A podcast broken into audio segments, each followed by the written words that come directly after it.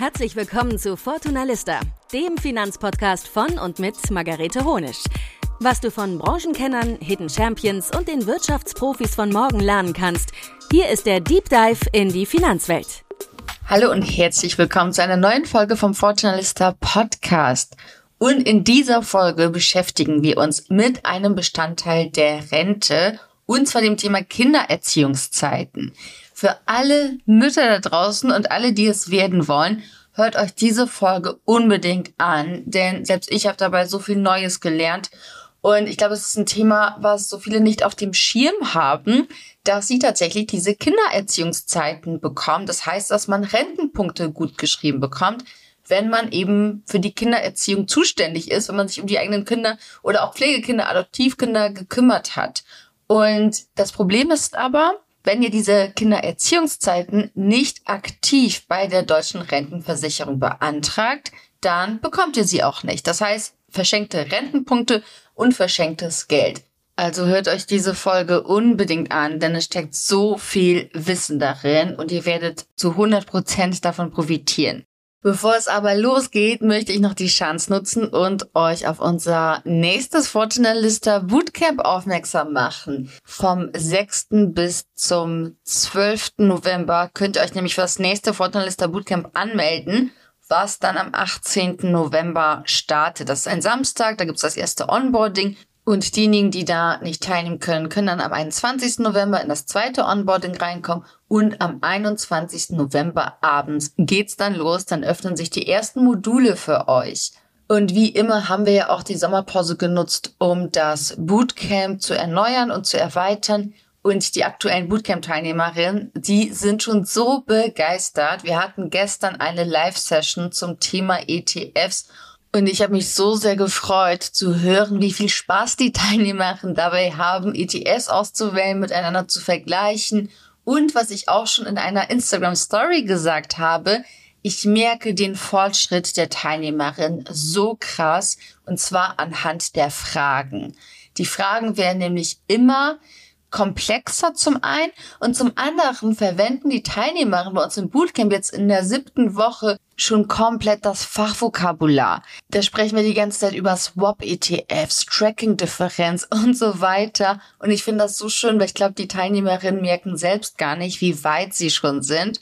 In der nächsten Woche geht's dann in die Umsetzung. Das heißt, dann werden ETFs gekauft und ETF-Sparpläne aufgesetzt und da freue ich mich auch schon sehr drauf. Und ich bin jetzt schon wahnsinnig stolz auf die Teilnehmerin. Und ja, falls ihr das nächste Mal dabei sein wollt, dann verpasst nicht unsere Anmeldephase, denn die ist diesmal wirklich sehr kurz. Also 6.11. bis 12.11. Da könnt ihr euch anmelden und ihr bekommt damit acht Wochen intensive Betreuung. Ihr kriegt jede Woche neuen Input von uns, eine neue Aufgabe und nähert euch so Schritt für Schritt eurem Investitionsstart. Wir sprechen am Anfang über dieses unglaublich wichtige Thema des Money Mindsets. Ich finde das Wort immer noch ein bisschen schwierig, aber da geht es einfach darum, einen guten Zugang zu dem Thema zu bekommen, dass man sich wirklich wohlfühlt, wenn man sich mit den eigenen Finanzen beschäftigt, dass man sich auch traut, sich darüber auszutauschen. Und deswegen ist das einfach super wichtig, um eine gute Grundlage zu setzen. In der zweiten Woche erklären wir euch, wie das Rentensystem in Deutschland funktioniert. Das Thema, was jetzt kommt, Kindererziehungszeiten, ist da sozusagen so ein kleiner Bruchteil dessen. Aber ansonsten geht es darum, wie das Drei-Schichten-Modell funktioniert. Es geht darum, dass ihr lernt, wie es um eure Rente bestellt ist, dass ihr auch lernt, wie ihr eure eigene Rentenlücke berechnet, welche Faktoren darauf einen Einfluss haben und vieles mehr. Und danach sprechen wir über die verschiedenen Anlageklassen, Aktien, Anleihen, Geldmarkt, Instrumente und vieles mehr. Und dann in Woche 4 schauen wir uns das Thema Risiko an. Das ist eines meiner Lieblingsthemen geworden mittlerweile tatsächlich, weil einerseits ist das ein sehr mathematisches Thema, also finanzmathematisches Thema, was man sich da anschauen kann. Und andererseits ist es ein finanzpsychologisches Thema, weil jede Person hat ja ein eigenes Risikoprofil und eine eigene Risikowahrnehmung, einen eigenen Risikobedarf. Also es ist ein komplexes Thema, aber super spannend und sehr wichtig. Und darum geht's bei uns im Bootcamp in Woche 4. Und am Ende von Woche 4 habt ihr dann sozusagen euer eigenes Risikoprofil ermittelt anhand von dieser finanzmathematischen Sicht und der finanzpsychologischen Sicht. Das schauen wir uns beides an. Dazu gibt's verschiedene Tests, die wir da mit euch machen, so dass ihr das selbst für euch ermitteln könnt. Und dann in Woche 5 schauen wir uns das Thema Anlagestrategie an.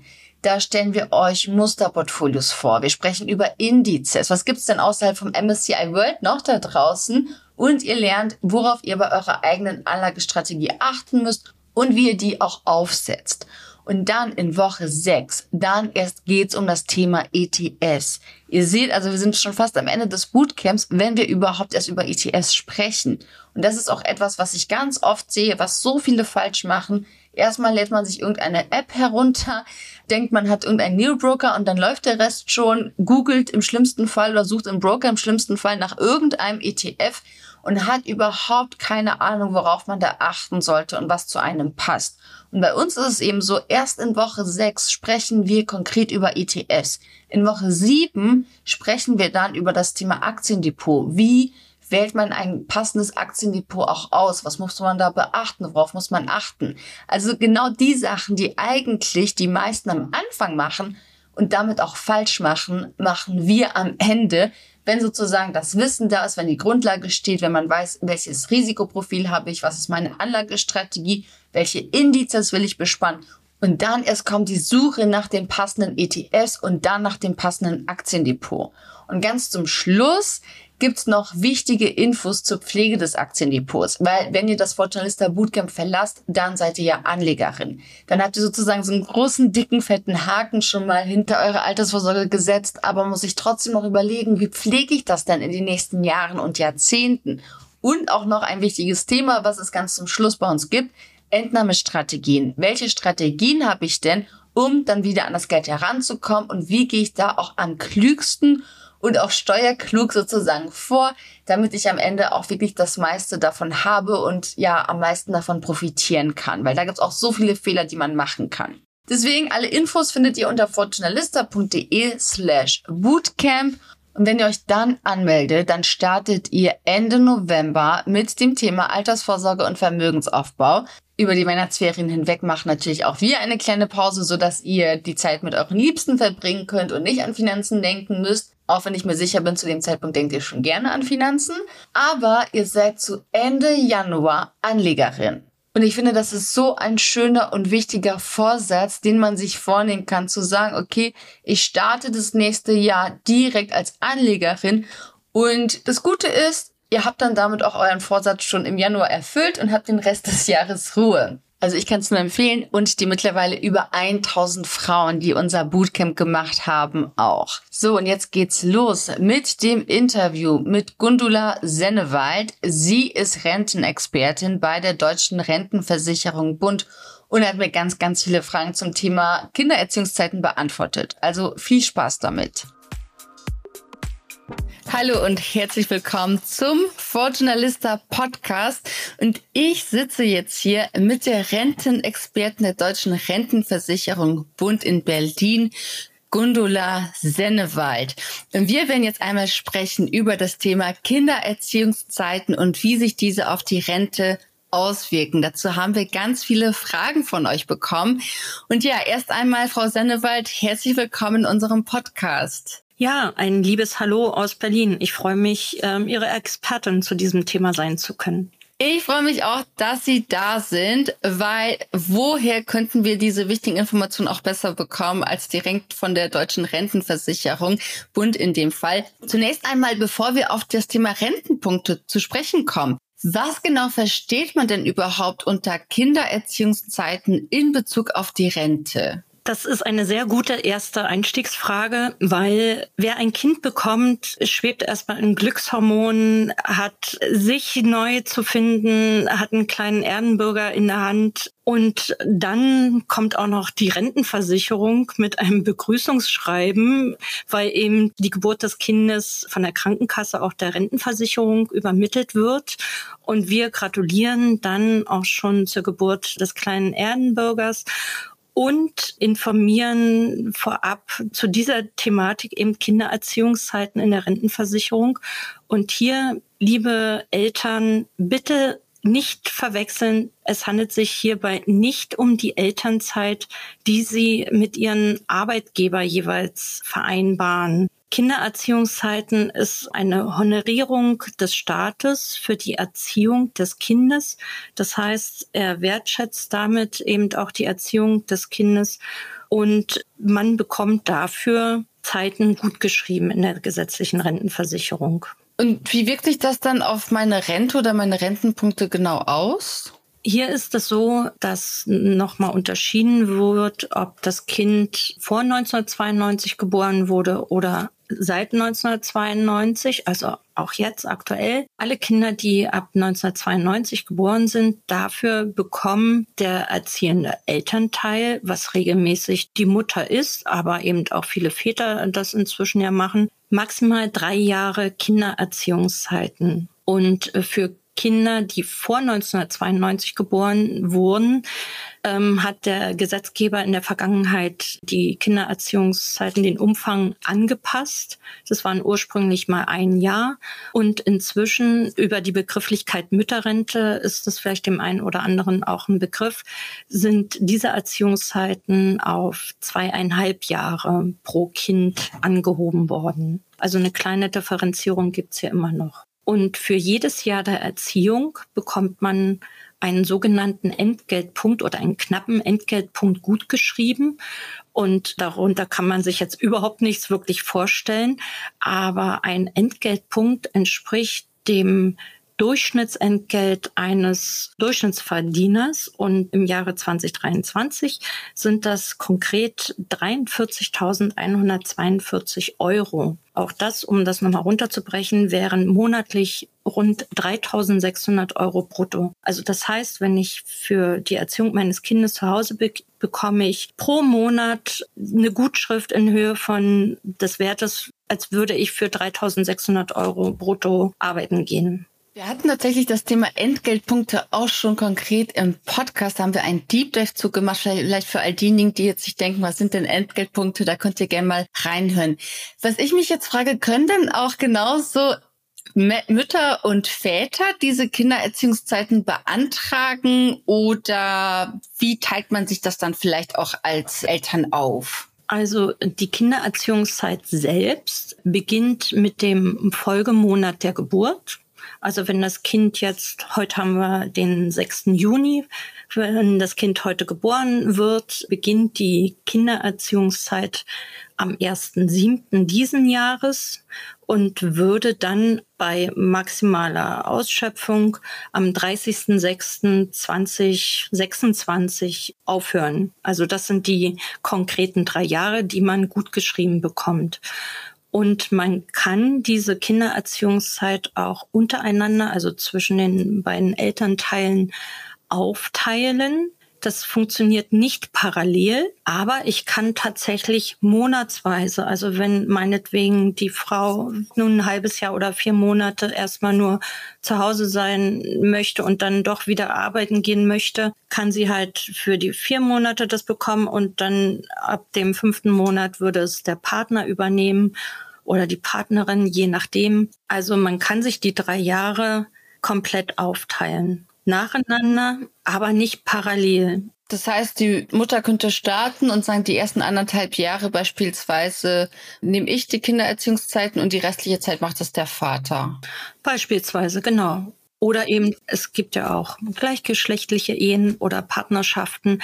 Der, der das Kind erzieht, überwiegend erzieht, dem sollte auch die Kindererziehungszeit dann zugeordnet werden.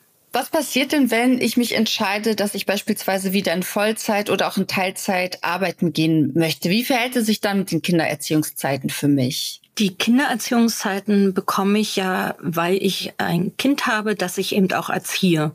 Das ist unabhängig jetzt erstmal davon, ob ich wieder berufstätig bin oder nicht. Das heißt, ich bekomme die für diese drei Jahre. Wenn ich denn dann aber noch arbeite, bekomme ich ja wieder auch Entgelt, aus dem dann Beiträge in die Rentenversicherung gezahlt werden.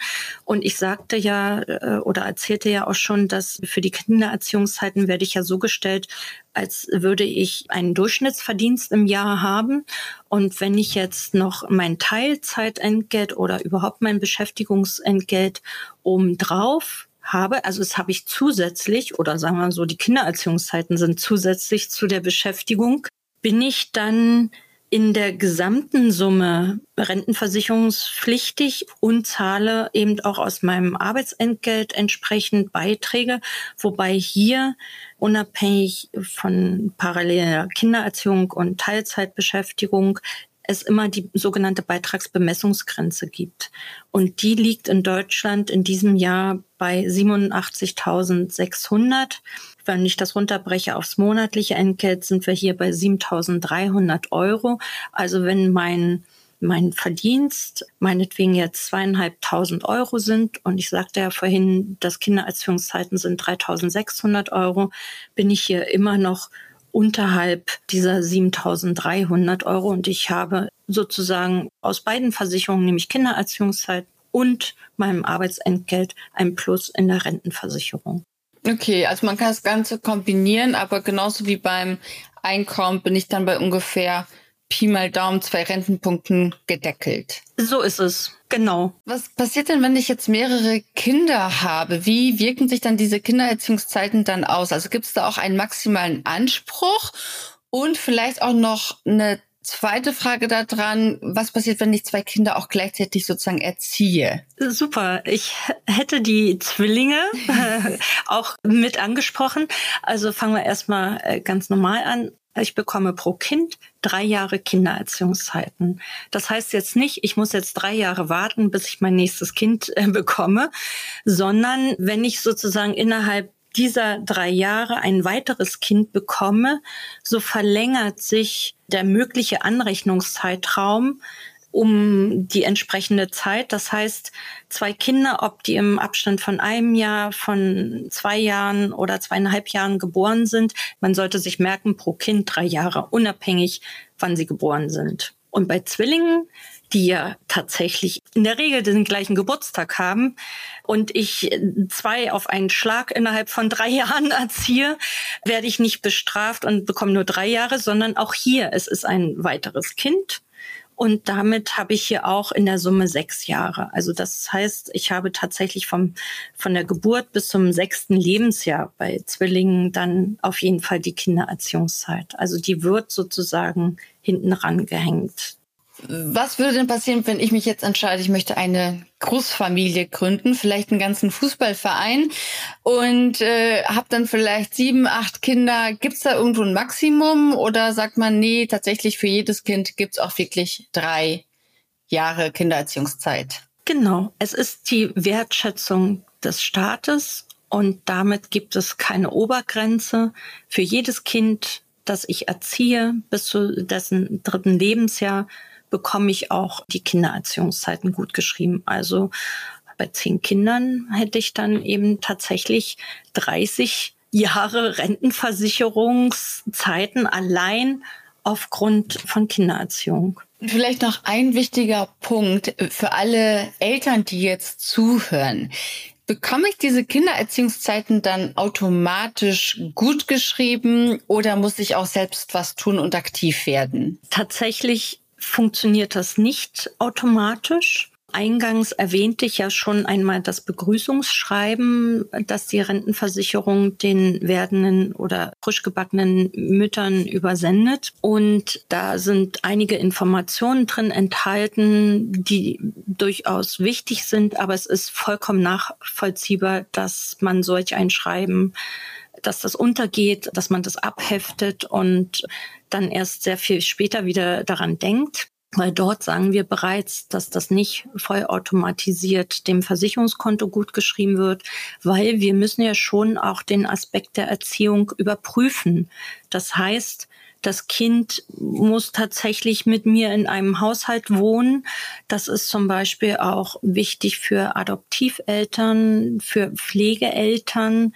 Also wenn ich das Kind adoptiere, habe ich es ja sowieso, ist es ja auch gleichgestellt. Und bei Pflegeeltern ist es wichtig, dass das Kind tatsächlich in die Haushaltsaufnahme integriert sein muss. Das heißt, es muss beim Einwohnermeldeamt auch unter der dann gemeinsamen Adresse gemeldet sein. Und tatsächlich gibt es dann für die Beantragung der Kindererziehungszeiten ein Formular. Das nennt sich V0800, also V0800. Das ist der Antrag auf Kindererziehungszeiten und ich kann die Kindererziehungszeiten immer nur für zurückliegende Zeiten beantragen. Das heißt, ich kann mir die nicht im Vorfeld gut schreiben lassen, weil dann kann ich das ja nicht überprüfen, ob ich das Kind wirklich auch erzogen habe.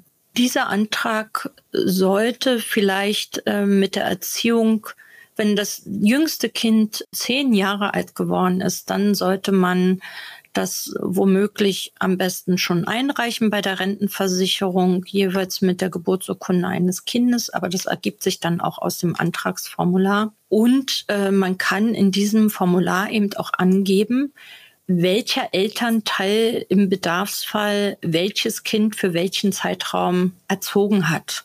Und dann müssen auch beide Elternteile auf dem Antrag unterschreiben. Im Bedarfsfall gibt es dann auch noch Ergänzungsformulare, die sich aus dem Prozedere heraus ergeben.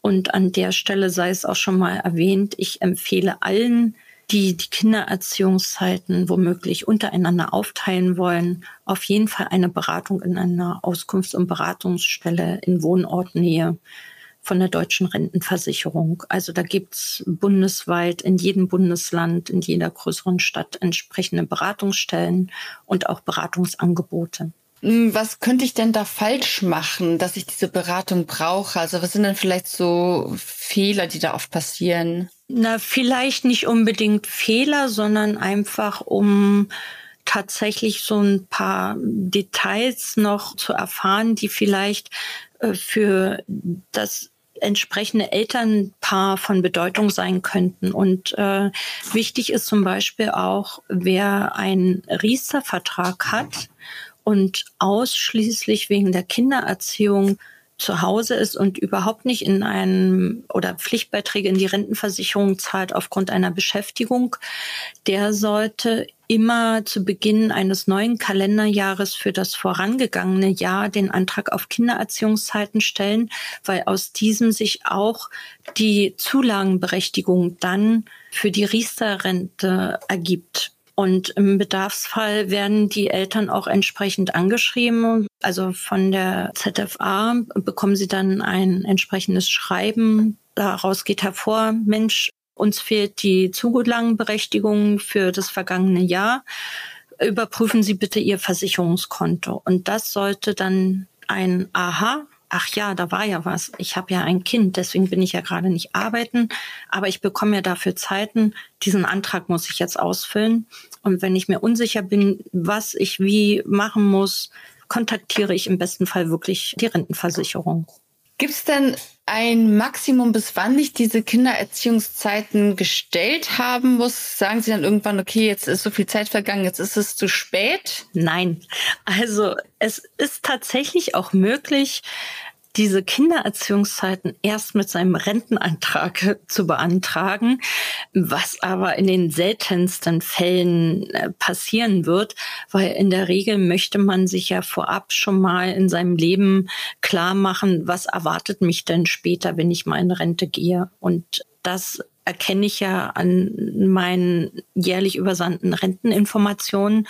Und wenn sich da zum Beispiel, weil ich jetzt zehn Jahre oder fünf Jahre zu Hause war, weil ich mehrere Kinder erzogen habe, sich nicht widerspiegelt, weil sich nichts erhöht, kommt ja die Frage auf, was ist denn mit meinen Kindern? Und sobald ich das der Rentenversicherung auch übermittelt habe und diesen Antrag V0800 ausgefüllt habe, wird das natürlich auch eins zu eins sich in der Versicherungsbiografie widerspiegeln, die ja Grundlage für die Erteilung einer Renteninformation ist und dass dort sich das auch eben aktualisiert und alles vollständig ist. Sie haben jetzt vorhin schon das Thema Adoptiveltern genannt. Was ist denn, wenn ich jetzt beispielsweise ein Kind in Pflege nehme und dieses Kind ist vielleicht auch schon zehn Jahre alt? Kriege ich dann trotzdem die Kindererziehungszeiten gut geschrieben oder werden die sozusagen einmalig dann an die leiblichen Eltern vergeben? Wenn ich ein Adoptivkind oder ein Kind im Alter von zehn Jahren adoptiere oder zehn Jahre und älter, hatte ich es ja definitiv nicht in dessen ersten drei Lebensjahren, sodass ich nicht die Person war, die das Kind während dieser Zeit erzogen hat. Das heißt, es ist immer an das Lebensalter des Kindes gebunden auch bei Stiefkindern oder eben Pflegekindern. Sobald das Kind das dritte Lebensjahr erreicht hat, kann ich als erziehende Person oder ab diesem Zeitpunkt erziehende Person nicht für die Vergangenheit etwas bekommen, wo ich ja auch gar nicht das Kind erzogen habe. Ob es der leiblichen Mutter zugeschrieben wird oder irgendjemand anderem, das steht nochmal auf einem ganz anderen Papier, weil es wird nicht automatisch übertragen. Das haben wir ja heute hier auch erfahren, sondern es bedarf immer eines Antrages. Und in diesem Antrag muss ja auch erklärt werden, ob ich es erzogen habe und wenn ja, für welchen Zeitraum. Und im Bedarfsfall hat tatsächlich niemand für die Zeit vielleicht die Erziehungszeit, weil das Kind in einem Heim gelebt hat. Auch ein wichtiger Punkt. Was passiert denn nun, wenn ich dann jetzt in Rente bin? Ich habe jetzt vielleicht zwei Kinder, habe die Kindererziehungszeiten auch vor Rentenbeginn entsprechend beantragt. Jetzt haben Sie ja schon auch ein paar Zahlen genannt, wie sich diese Kindererziehungszeiten auch auswirken, welchen Verdienst das sozusagen widerspiegelt wie muss ich mir das dann vorstellen bei meiner Bruttorente? Was passiert mit meiner Bruttorente? Womit kann ich denn dann ungefähr rechnen? Was habe ich denn da an Plus sozusagen? Ein Jahr Kindererziehungszeit entspricht einem Durchschnittsentgelt und für dieses Durchschnittsentgelt bekomme ich einen Entgeltpunkt. Und dieser Entgeltpunkt ist jetzt aktuell, wir sind noch im Juni, ist er 36 Euro wert, rund 36 Euro. Aber die Medien haben es ja auch schon erzählt. Es gibt eine Rentenanpassung zum 1.7.23, so dass sich dieses eine Jahr Kindererziehung jetzt bereits auf 37,60 Euro erhöht hat.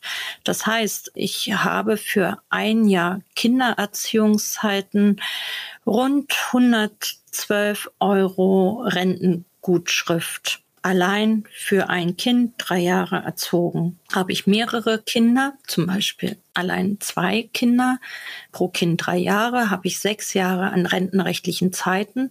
Die Mindestversicherungszeit sind fünf Jahre, so dass ich tatsächlich schon allein aus der Erziehung von zwei Kindern und ich gar nichts weiter einzahle, aber trotzdem später im mit Erreichen des Regelalters einen Anspruch auf eine Rente habe, die nach derzeitigem Stand, wenn ich für ein Kind 112 Euro, für zwei Kinder habe ich also roundabout 224 Euro mhm. Altersrente. Jeden Monat aufs Neue.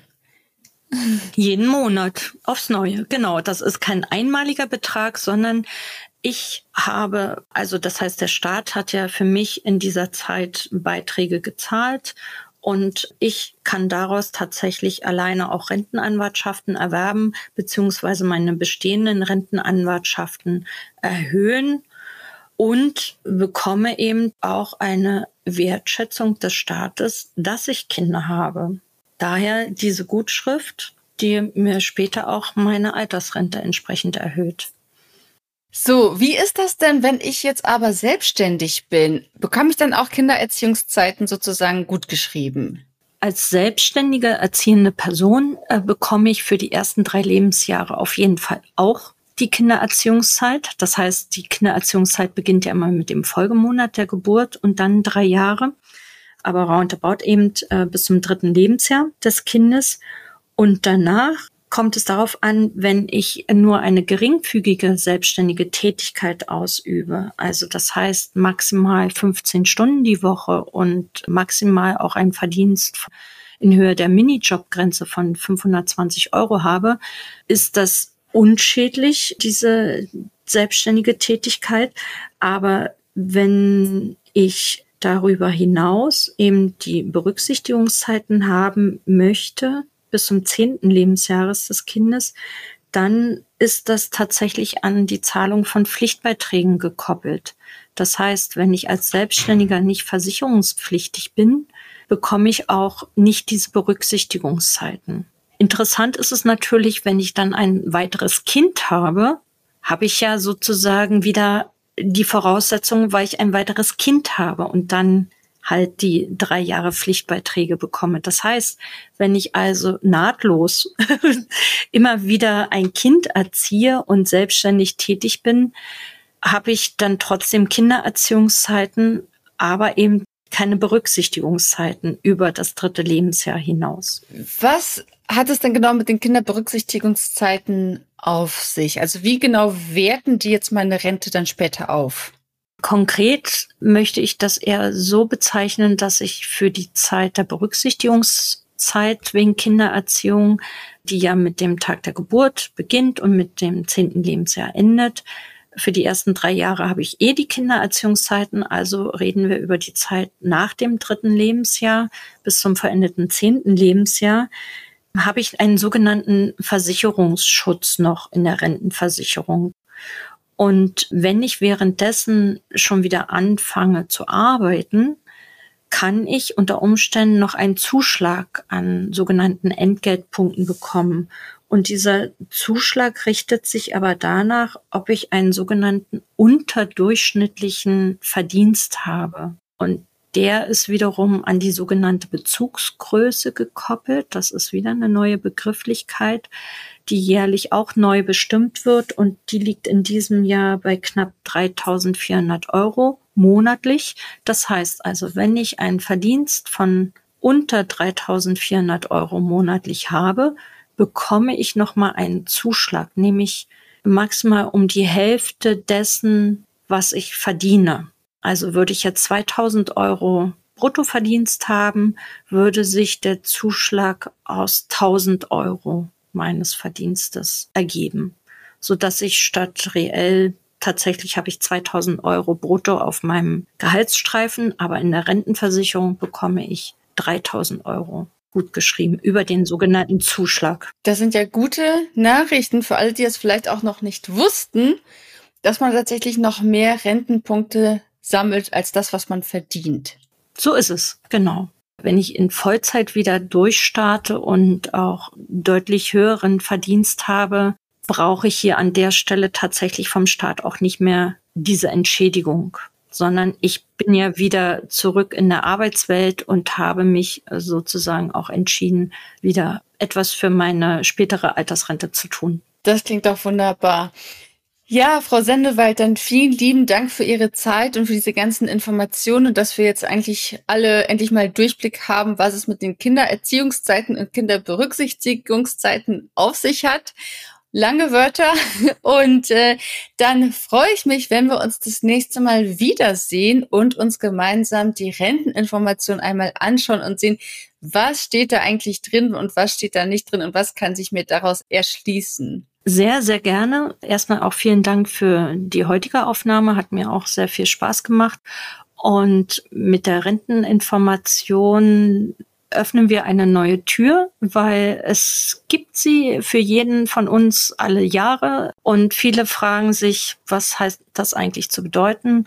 Und viele Zahlen, viele Antworten, die ich gerne beim nächsten Mal mich stelle. Sehr schön. Ich freue mich drauf. Vielen lieben Dank. Ich danke auch.